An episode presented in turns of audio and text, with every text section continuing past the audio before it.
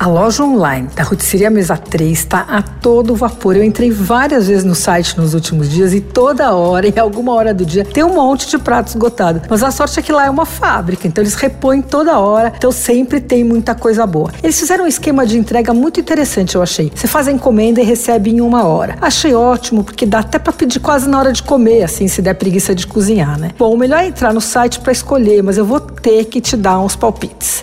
Tem um raviolone de carne assada, que é bárbaro. Acho que é meu favorito. É simples, basicão, reconfortante. Também vale experimentar o ravioli recheado com queijo meiacura e manjericão. Esses dois são mais caros, custam 59 uh, a porção com meio quilo. Mas tem os mais simples, tem capelete clássico por 44. Ah, outra coisa imperdível é o tortelli de queijo, brie e pera. Olha, se for comprar esse, compra com creme de limão. Fica espetacular. Mas tem outros molhos que combinam também. Manteiga de sálvia, molho de tomate tomate. Ah, tem um ragu de linguiça incrível, mas ele daí não é bom com essa massa não, ele é bom com fio, tipo espaguete, tagliolini e tal. E eu adoro uma invenção meio nova da Ana Soares chamada matula. São umas marmitinhas de alumínio que vem com a massa e o molho já prontinhas, pode vir congeladas em porção individual ou não, ou já em temperatura ambiente mesmo. Tem lasanha, escondidinho, rondelli, anholote, são pratos mais simples assim. As matulas custam entre 25 e 35 reais. Ah, e tem umas quiches quiches, polpetinhas, empadinhas,